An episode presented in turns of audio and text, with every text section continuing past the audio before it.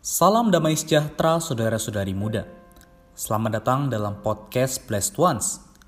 Tahukah kamu bahwa kamu adalah orang yang sangat diberkati oleh Tuhan? Karena sejak muda kamu telah mengenal hidup gereja. Namun, menjadi orang yang diberkati tidaklah cukup kalau kita tidak diperlengkapi untuk memberkati sesama kita. Semoga melalui podcast Blessed Ones kita semakin terdorong untuk mempersembahkan diri bagi Tuhan, sehingga kita dapat semakin diberkati dan menyadari pentingnya diperlengkapi untuk menjadi berkat bagi banyak orang. Selamat menikmati podcast Blessed Ones hari ini. Salam sejahtera, saudara-saudari muda yang dikasihi Tuhan Yesus Kristus di seluruh Indonesia. Kali ini kita berjumpa dalam program Voice Note Blessed One saya akan membuka program ini dengan tema hubungan antara Kristus dan imam. Judul kita hari ini, Kehidupan Para Imam. Topik kita akan dibahas dengan saudara Ivan. Beliau adalah seorang saudara yang melayani sepenuh waktu. Senang berjumpa dengan saudara saat ini.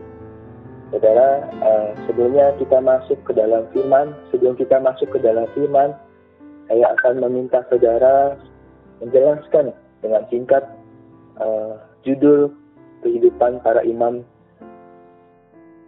uh, saat ini. Ya, baik. Terima kasih untuk kesempatan yang diberikan kepada saya untuk membicarakan mengenai kehidupan para imam. Ya, secara garis besar saya akan membahas kehidupan para imam ini dengan dua topik besar ya. Jadi yang namanya kehidupan, kita perlu memperhatikan dua hal. Yang pertama adalah makanannya kita. Jadi untuk hidup kita perlu makan. Nah, jadi ini ada perkara yang pertama. Perkara di dalam kita, isi kita, kita sebagai imam perlu punya makanan yang tepat. Nah, yang kedua adalah pakaian dalam kehidupan sehari-hari ketika kita bertemu dengan orang-orang di sekitar kita kita perlu mengenakan pakaian yang pantas. Ini adalah perkara yang di luar. Jadi di dalam kehidupan kita sebagai imam imam Allah hari ini orang-orang yang telah ditebus dikuduskan bagi Allah kita perlu memperhatikan makanan kita juga pakaian kita. Perhatikan sesuatu yang di dalam kita juga yang di luar kita Amin. Terima kasih saudara atas ulasan singkatnya. Uh, saudara, uh, selama ini kira-kira prinsip kehidupan para imam apakah berdampak bagi pelayanan atau penghidupan saudara? Ya, baik. Jadi tentu saja berdampak ya. Seperti contohnya kalau misalkan sekarang kita sebagai manusia, kalau kita tidak makan apa yang terjadi? Kita akan lemah, tidak ada tenaga, tidak ada kekuatan untuk beraktivitas. Jadi, kalau misalkan saya tidak makan, Tuhan sebagai makanan saya yang sejati, ya saya akan tidak punya tenaga, tidak ada punya kekuatan untuk beraktivitas menjalankan hari-hari saya ya. Jadi ya, pasti sangat berdampak baik uh, semoga teladan terdepan yang sudah diberikan bisa menjadi uh, dorongan bagi kita orang-orang muda dalam melayani Tuhan. Uh, bagaimana kita sebagai orang Kristen bisa memakan makanan yang tepat dan juga memakai uh, pakaian yang pantas.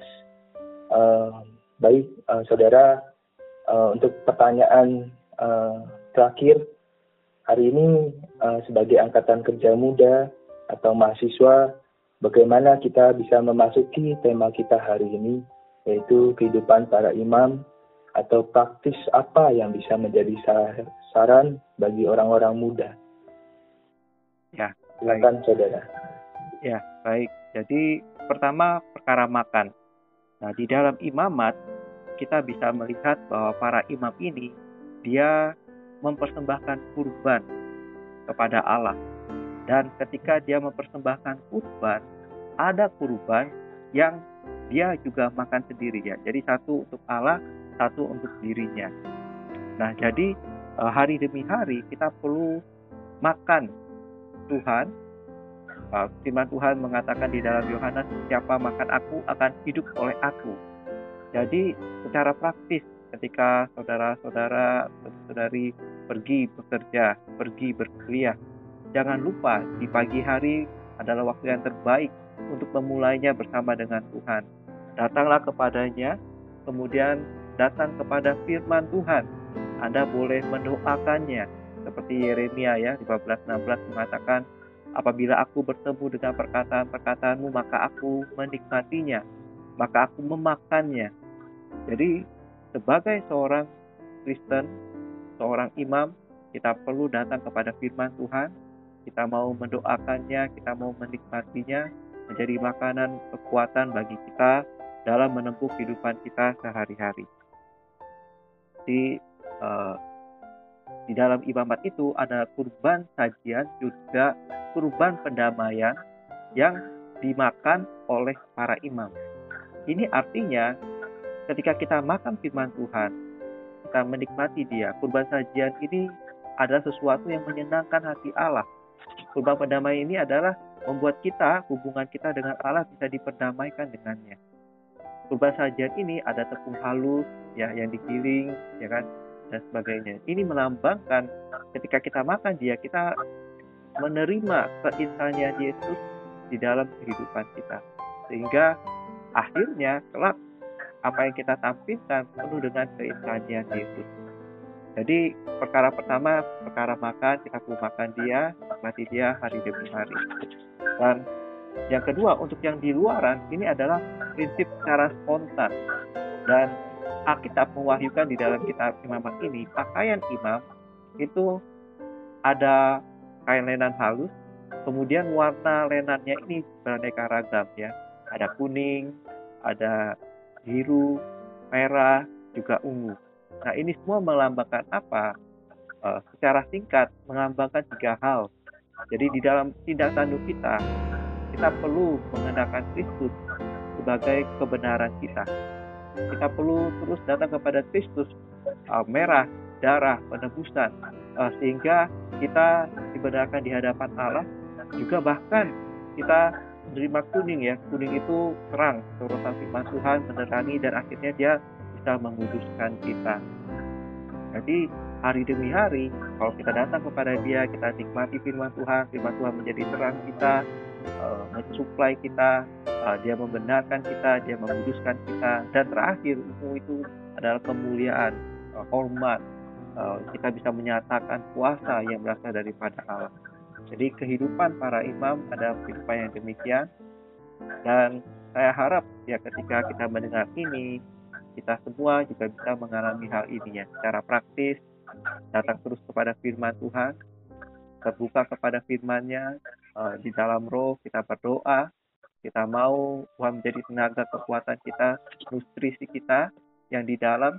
Dan ketika kita keluar kita bisa menyatakan Allah uh, saya ingat di dalam satu Petrus uh, di sini cerita mengenai para imam ya ada dua hal 1 eh, Petrus pasal 2 ayat 5 juga 1 Petrus pasal 2 ayat 9.